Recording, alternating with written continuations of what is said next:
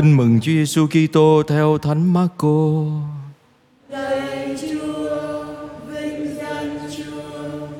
Khi ấy Chúa Giêsu lại vào hội đường và ở đó có một người khô bại một tay. Người ta để ý quan sát xem Chúa có chữa bệnh trong ngày sa bát không để tố cáo người. Chúa bảo người có tay khô bại rằng, Người hãy đứng giữa ra đây Rồi người bảo họ, Trong ngày sa bát được làm sự lành hay sự dữ, Được cứu sống hay là giết chết. Nhưng họ thinh lặng. Bây giờ người thịnh nộ đưa mắt nhìn họ Và buồn phiền vì lòng họ chai đá. Người bảo bệnh nhân rằng, Hãy giơ tay ra. Người đó giơ tay ra Và tay anh ta được lành. Lập tức, những người biệt phái đi ra bàn tính với những kẻ thuộc phái Herode chống đối người và tìm cách hại người.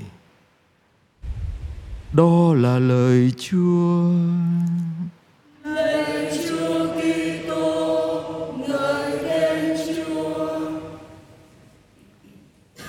Anh chị em rất thân mến, đây là một trong số ít những sự kiện mà chúng ta thấy Chúa Giêsu phẫn nộ và buồn phiền phẫn nộ, buồn phiền, giận dữ. Và chúng ta thấy trong tin mừng, ít khi nào chúng ta thấy hình ảnh đó của Chúa. Chỉ có một lần nữa chúng ta thấy là Chúa giận dữ, Chúa đánh đuổi những người buôn bán trong đền thờ. Và đây là lần Chúa giận dữ trước những người Pharisêu, những người biệt phái quan sát xem Chúa có làm gì sai không. Và từ đó chúng ta đặt câu hỏi Chúa sẽ tức giận với chúng ta khi nào? Thưa, câu trả lời rõ trong bài tin mừng khi chúng ta lòng chai dạ đá. Lòng chai dạ đá nghĩa là gì?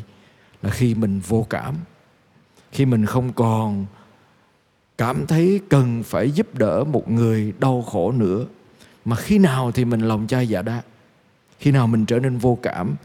Trong bài tin mừng chỉ cho chúng ta thấy những người ở đó họ trở nên vô cảm khi họ bận rộn tìm bắt lỗi Chúa Giêsu. Là khi mình bận rộn vạch lá tìm sâu, khi mình bận rộn muốn bắt lỗi người khác thì mình không còn có khả năng có lòng thương cảm với người khác nữa. Và đây là cái mấu chốt của vấn đề. Nghĩa là những người này họ lo để tìm xem Chúa có gì sai không để bắt lỗi Chúa. Do đó họ không quan tâm. Họ không quan tâm cái người bại liệt, cái tay đó có cần được chữa hay không tất cả những gì họ quan tâm là làm sao để bắt lỗi được Chúa Giêsu. Trong cuộc sống thường ngày chúng ta chúng ta thấy có có hai nhóm người như thế xảy ra. Một nhóm người thì luôn luôn tìm cách bắt lỗi người khác. Mà tôi thấy thì cái nhóm đó nó không loại trừ ai hết anh chị em. Không loại trừ ai hết. Và người ta gọi là có một số người người ta chỉ cảm thấy người ta tốt hơn khi thấy người khác sai. Nghĩa là tôi thấy tôi tốt hơn, tôi thấy tôi giỏi hơn khi tôi tìm ra ai đó sai.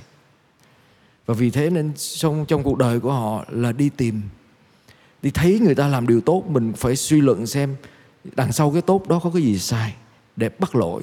Như vậy thì mình mới cảm thấy mình ổn. Tôi ổn khi người khác làm cái gì đó không tốt. Tại sao vậy?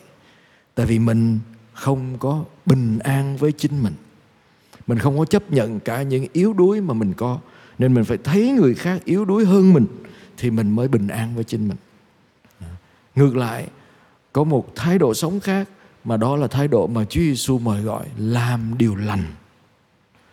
Cho dù ngày nào đi chăng nữa, điều chúng ta muốn là làm điều tốt. Bất chấp ai đó nghĩ gì về mình, bất bất chấp chuyện đó đúng hay sai, bắt đầu bằng việc tôi làm sao để làm điều lành. Tôi làm sao để tạo ra sự sống chứ không phải tạo ra cái chết. Và đó là điều Chúa Giêsu làm. Và thậm chí Chúa phải trả giá vì Chúa làm điều đó để cho người ta tìm cách hại mình. Vì mình muốn làm điều tốt, mình muốn chữa lành. Và anh chị em thấy, hai thái độ sống đó đưa ra hai cái hệ quả. Anh chị em thấy Chúa Giêsu thấy một người bại tay. Bại tay thì không thể giơ tay cầu nguyện được. Không thể cầu nguyện với Chúa được trong hội đường.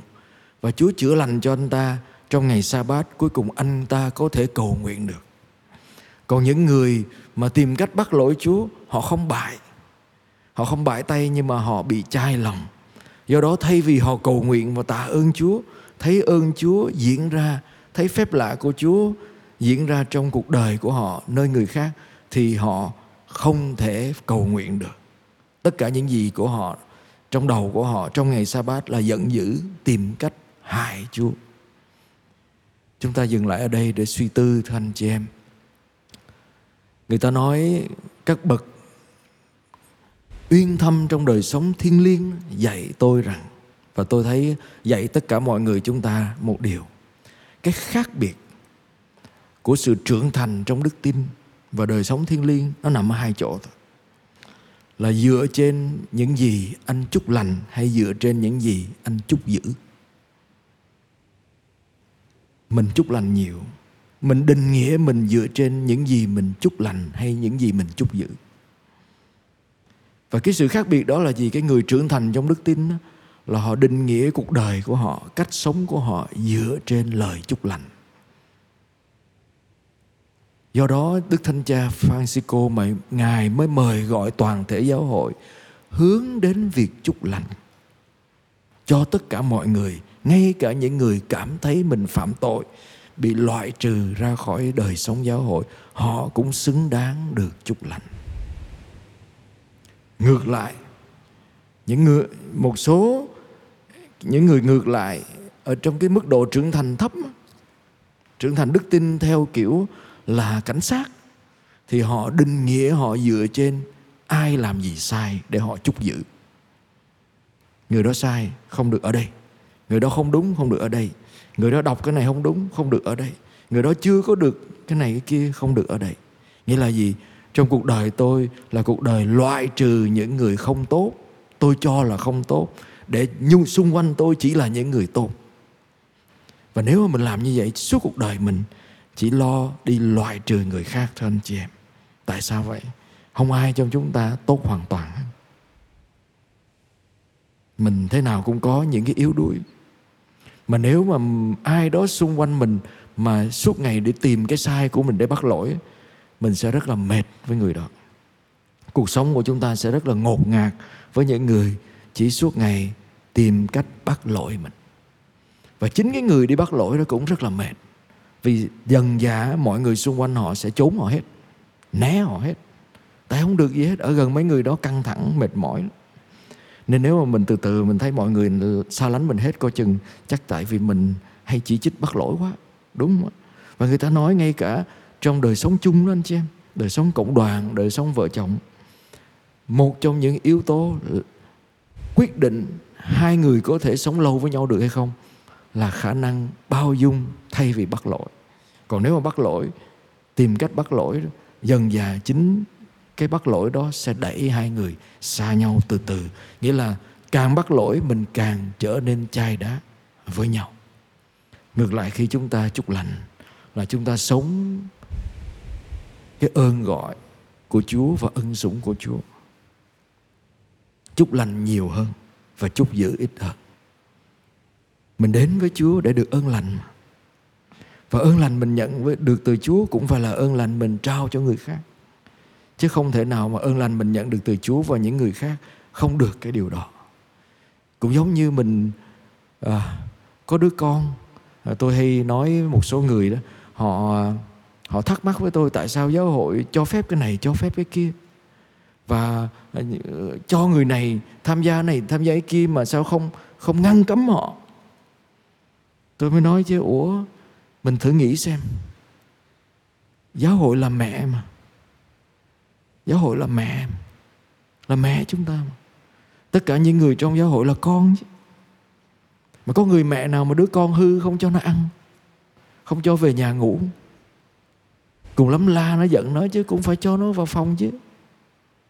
Cũng cho nó bữa cơm chứ. Mình là mẹ, con mình hư, mình vẫn, mình la nó, mình giận nó, nhưng mà mình vẫn yêu thương nó chứ. Mình vẫn cho nó vô nhà. Huống chi là những anh chị em xung quanh mình, họ có nhiều đau khổ, nhiều yếu đuối, nhiều thứ họ chưa lớn lên được. Nhưng điều mà làm cho họ có thể quay lại được với chúa và không bị bại nữa, tùy thuộc vào lời chúc lành của chúng ta và tùy thuộc vào cách chúng ta cũng có thể nhìn được Chúa Giêsu như Chúa Giêsu ngày sa bát chúc lành hay chúc dữ, đem lại sự sống hay đem lại cái chết. Tất cả đều tùy thuộc vào chúng ta. Amen.